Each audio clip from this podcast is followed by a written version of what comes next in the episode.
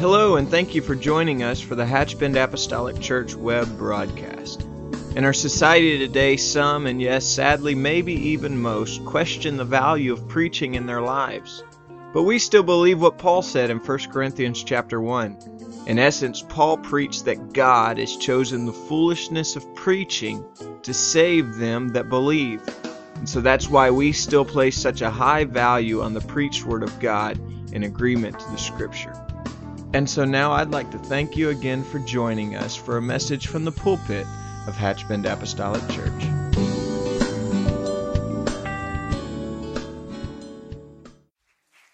Thank you, Brother Jerry. Today is it's an honor to be stand behind any pulpit for me to speak at. I, you know, it's a good opportunity to speak at, at the jail and the prison. And, and, sometimes it's not a pulpit. Sometimes it's a chair or a table or maybe even standing. But it's an honor. Well, I know you're standing, but I'm just if you read my text, and I'll let you sit. But it's an honor to stand behind a, any pulpit to speak.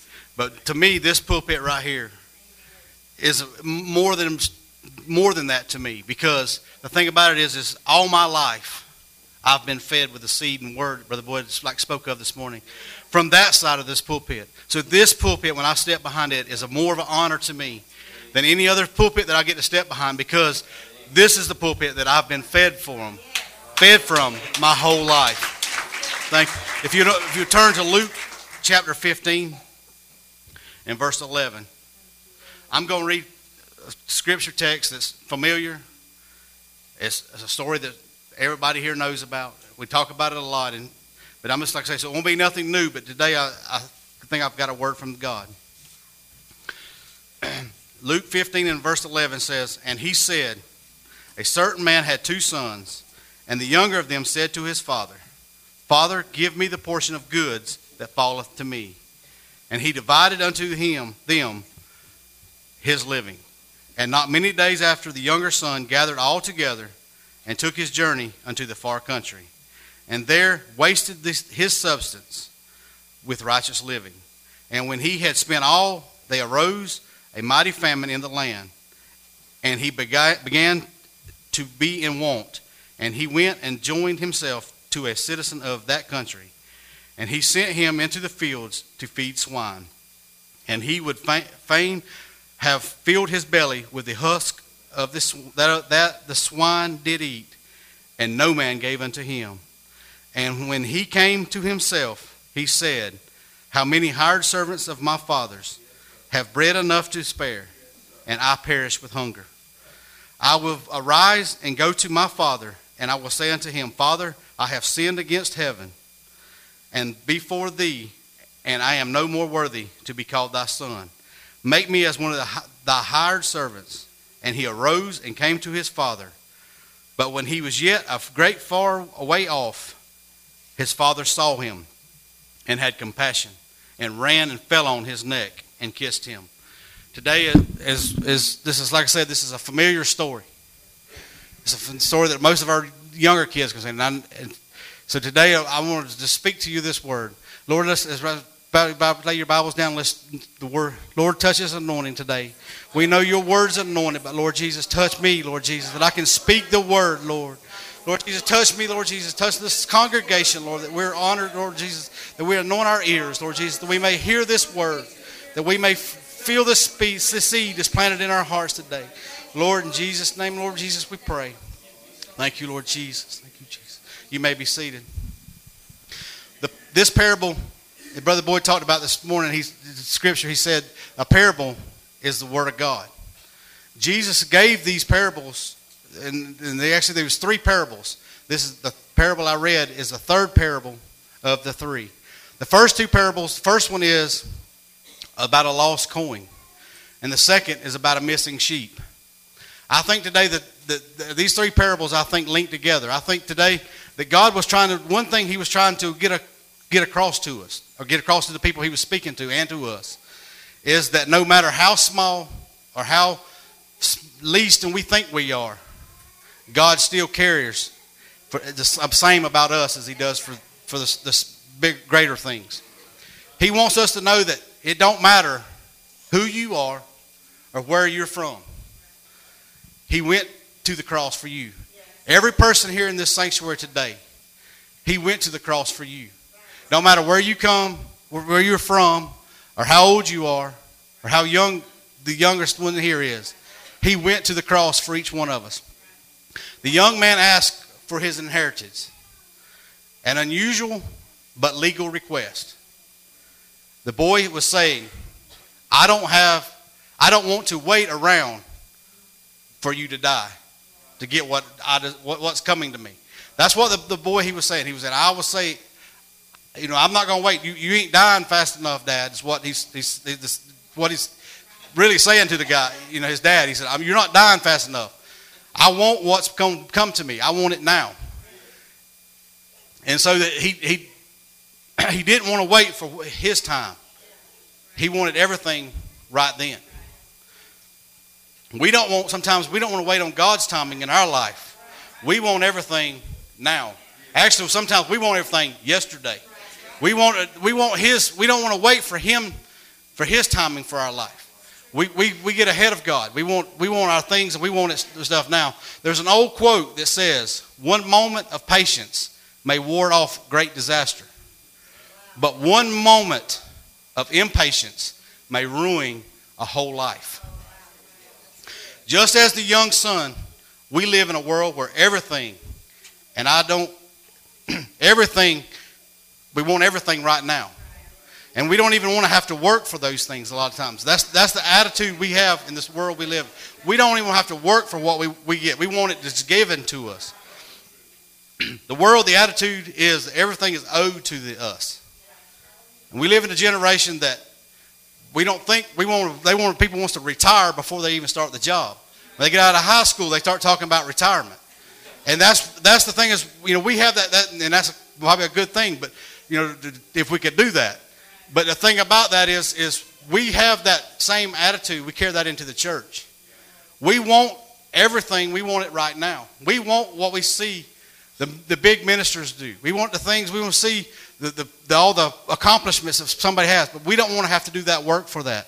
So we find ourselves just asking God just to give us, and just we be think we're owed, and we think we we deserve everything, and not we have to wait and work for it. We replace God and His will with our plans for our lives and our wants. Sometimes we don't, you know, we don't. We get to the point that we don't worry about asking God for it. We just think we can accomplish it. And I'm not talking about not going to college, but sometimes we think we get a college education. We can make enough money that we won't need God. And that we can, we can accomplish stuff on our own. As, the, as of the country of the United States is a country that I love, but it thinks that this the country we love, it, thinks that we don't need God. As a country, society, we've come to the point that we don't as a country, we don't need God. We've pushed him and ran him out of all of their high schools, all the courthouses, every place else in the in the society that we can push him out of, or as a, as a country, we have pushed him out of. The thing about it is, is but when one something bad happens, all you see in the papers, all you see in the news, are people begging for God's mercy. So they don't have time for God when everything's going good. But when things go and the country goes bad, the, the tragedies we've had in the past, you know, the, the night after that happens, the shootings we had in the schools, all you see is them begging for God's mercy afterwards. Where were they at begging for God's mercy before that happened, before the tragedy? That's where, that's where they've got it messed up. They, they think they can handle everything. They've got everything under control until something bad happens. If we're not careful, we can and will let the same, atmos- same attitude become in our life. We can get to the point in our life that we don't think we need God. We can do this without it, without Him. We can even, if we're not careful, with some of the ministries we do, if we're not careful, oh, I can go speak to the guys in the jail with, I don't have to have God. I can study enough Word. I can, I can read over something and just go share the Word. And they may get something from that word because I believe if, if this word's anointed, and if you share this word, it's going to be a thing. But the thing about it is you're losing God's will. God's will is not in your life when you're not asking Him for your guidance. And Him say having you to say what you have to say. So the thing about it is, we can just be just like this country. We can think we don't need God. But the thing about it is, is when everything goes wrong, one tragedy, we hit our face and we, we start begging for God for, for His forgiveness. I have I have times in my life I have drifted away from God. I'm a, you know be transparent here today. I know there's times in my life that I've drifted. There's times that I've drifted away and being active in church. There's times that I've drifted away. I'm you know just being transparent here. I hope everybody don't leave me out here to hold my own. But today is is is I've been been working in the church and and been been and fell away from God sometimes. the thing about it is, is I'm so glad that I found my way back to Him in them times. I have I have watched people I have watched people that have drifted away from God and got to the point in their life that they didn't need God no more. They didn't, they didn't care about His will. They may have been sitting on a, sitting on a pew, but they still had drifted away from God and realized, in their minds, didn't think they need God. they were in a dangerous place. Today, I'm telling you, they were in a dangerous place when they think that they're in complete control. When a person gets to the point in their life that they think that they're in complete control, they can handle any situation that comes along. And that's where we get, a lot of times, I'm talking about our male egos, a lot of times we get to that point that we can handle whatever comes along. We're big enough. There can't nobody take us on. We, we, can, we can do whatever we want to do. We think we're big enough sometimes to handle and we're in complete control. But one little tragedy they would find their lives upside down and begging for God. I know in my lifetimes I've thought that I can handle situations, and the littlest tragedy sometimes I wind up upside down in my life. I've got to find God to, to, to help me. 1 Corinthians 3 and 13 says, Every man's work shall be made manifest, for the day shall declare it, because it shall be revealed by fire and the fire shall try every man's work of what sort it is. The thing about it is, is whatever our work is, whatever your work is, whatever your you do in your life, I believe it's going to be tried. It's going to be tested. And how and the fire is going to sort out.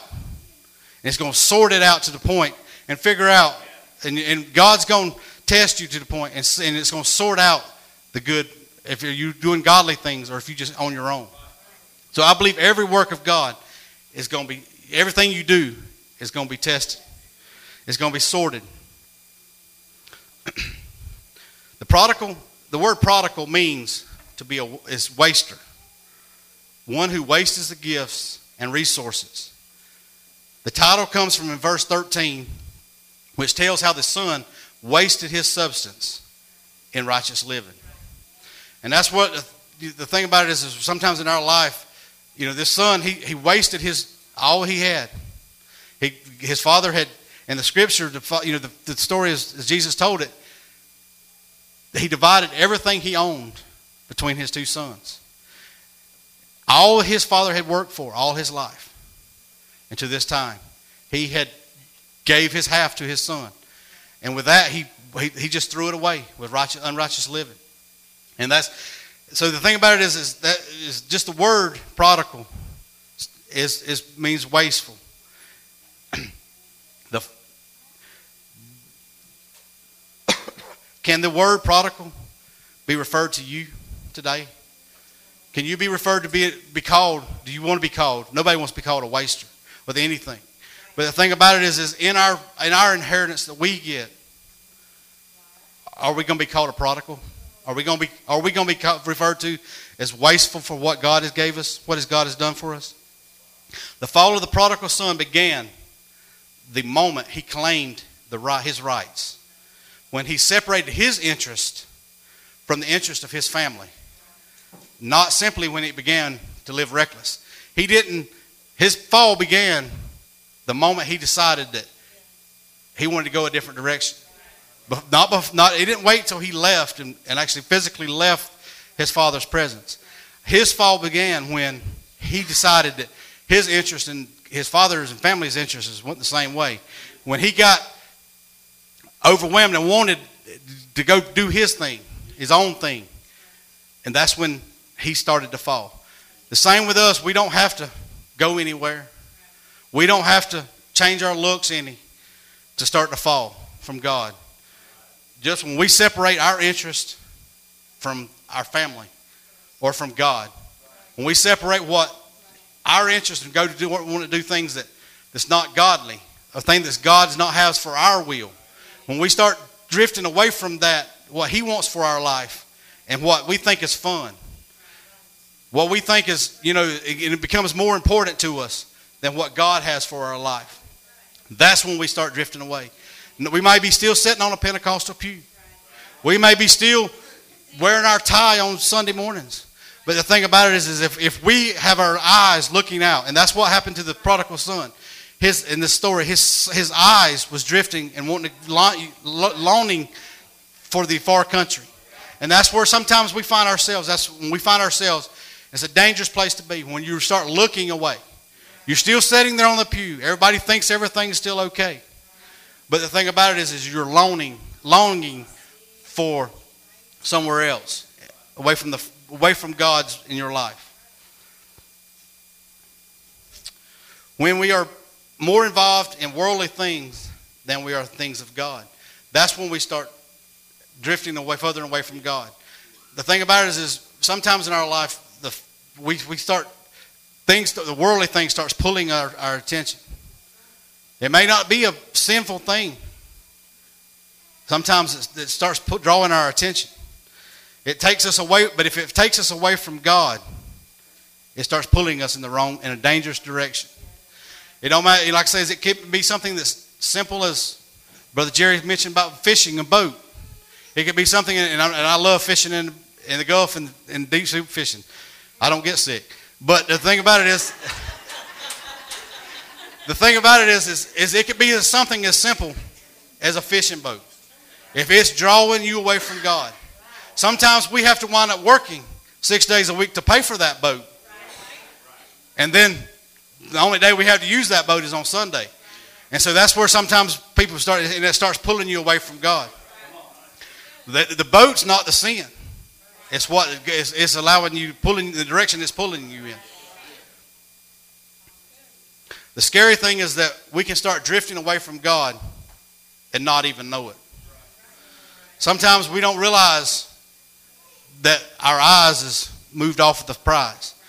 Well, our eyes is over here. We, we think we're still focused. We're still coming to church and we're still doing this and doing that. So we were still pacifying one part of our life. But the thing about it is, is we are drifting away from God and don't realize it. And that's where a lot gets a lot of people. We get so caught up in life and we get so, before we know it, we're so far away from God that we even know it, before we even know it. We get life and the stuff of life. It has a way of overwhelming our time. And, and, and, and eventually it overwhelms our time. And then it takes the point of our, we, that we're in direction that we're facing. And it changes that direction. And we get out of the will of God for our life. We can get so busy doing things in our life that we lose or get out of the will of God. If we're not careful, we can get so caught up with the physical side of things that we, we miss, totally miss, that God wants to do spiritually. Second Colossians 3 and 12. I'm going to read this out of the, the Message Bible where it kind of clear, clarifies, maybe it clarifies it up to to me, it does anyway. It says, Don't shuffle along, eyes to the ground, absorbing with the things, absorbing the things right in front of you. Look up and be alert to what's going on around Christ. That's where the action is. See things from His perspective. The thing about it is, is if we're not careful, we get our eyes focused on the things around us. And we lose that, and we forget you know, we get looking down and we get in that downward thing, downward look. I've, the other day I was share a story. We was and to let us know that how, how just our eyes looking influences us and, and influences other, how other people look at us. I was the other day in a shopping store and I was sitting outside the store waiting on my wife and daughter. Sitting out there in the Brother Daniel in his chair outside. And I was sitting out there waiting on them and, and this young man come walking out the door. And the alarm went off, but I didn't think nothing about it. But his eyes, he was looking at the ground and walked right straight on by me. The lady came out of the store, the security, and she said she caught him on tape and she knew that was the guy that had just shoplifted whatever he had done, took whatever he had took, because she said when his eyes was looking at the ground, and he knew that he wasn't looking up, that, that he has something on. And so the, security system, she said that's how they look. They teach them to look for when you walk through there. He's got a guilty look on his his presence because he was looking towards the ground. So, so that lets us know that sometimes it matters which direction we're looking. The thing about it is, is as we're looking, we need to be looking upward toward God. And because that's where the action is anyway. That's where all the action's at. And we see the things from his perspective when we watch look towards him for our guidance. The Father, he allows his son to leave. Sometimes the worst thing God can do is to give us what we want. To show us that our desires can't be satisfaction. The prodigal son got what he wanted, but lost what he had. When we rebel against God, we, we, his, God's will, he, he sometimes says, All right, your will be done. And he says, And see how you like it. God's most severe punishment may be to give us what we want. Sometimes when we're praying for things that we may not be needing, sometimes we may be praying for something in a situation, or praying for an outcome in a situation that God knows we don't need. Sometimes, but if we keep pressing and pressing forward, He may give us what we want, but that may be a destruction to us. Ironically, it was the Father's blessing that actually financed the prodigal son's trip away from his father's face. It was the son's revelation of his poverty that propelled him back into his father's arms. Sometimes we use the very blessings that God gives us to finance our journey away from him. It is very important that you know sometimes the things the, the blessings he gives us, the things we, we testify about are sometimes the things that we use to finance our, our, our trip away from Him, to finance our passage away from Him. And today, in closing, sometimes what most matters the most is that we find our back our way back to the arms of the Father. Sometimes we use the very blessings that God gives us to find us our way away from Him. But the most very important thing is that we return back to God. The thing is about is, is no matter how far you drift, you run or you get away from God, when you turn back to Him, He's not just waiting on us, but just like the song that Brother Chris sings sometimes that I love to hear sing, one of my favorite songs, that He will run toward us and take us back in His arms. And so today is, you know, is, is we don't know where, how far, ever, no matter how far you get away from God, how far you run, how far you get away from God. Today, I don't know how far somebody may, may be here, be drifted away from God. If you're in this house today and you've drifted away from God, He's here waiting to run back to you. Today, if, if you're here today and you've drifted away from God, I believe that He's here for you. I felt in prayer, preparing for this message, that I believe God is calling some people in this church I believe He's calling some people that's under the sound of my voice today to a deeper place in God. I believe he, it, may, it may might be out of your comfort zone. But the thing about it is, is we have to get into His will and not into our will. So no matter where you're at tonight, today in this, this house, like I say, you may be eh, drifted a little bit away from here, or you may be a long ways from God. But the thing about it is, is God's here today. He's here waiting on you today. And as they sing today, is, is if you, as you stand, I believe I felt God today impressed me to say, tell, tell somebody this. If you'll come to this front this morning, no matter how much hurt you have in your life, I believe God can heal that hurt. God's here waiting to come to you if you just make that first step and come towards Him. As they sing.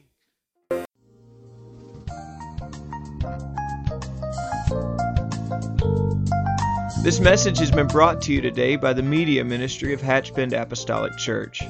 We pray that it's ministered to you in some way, and we'd like to take this opportunity to invite you to join us in service here at Hatchbend Apostolic.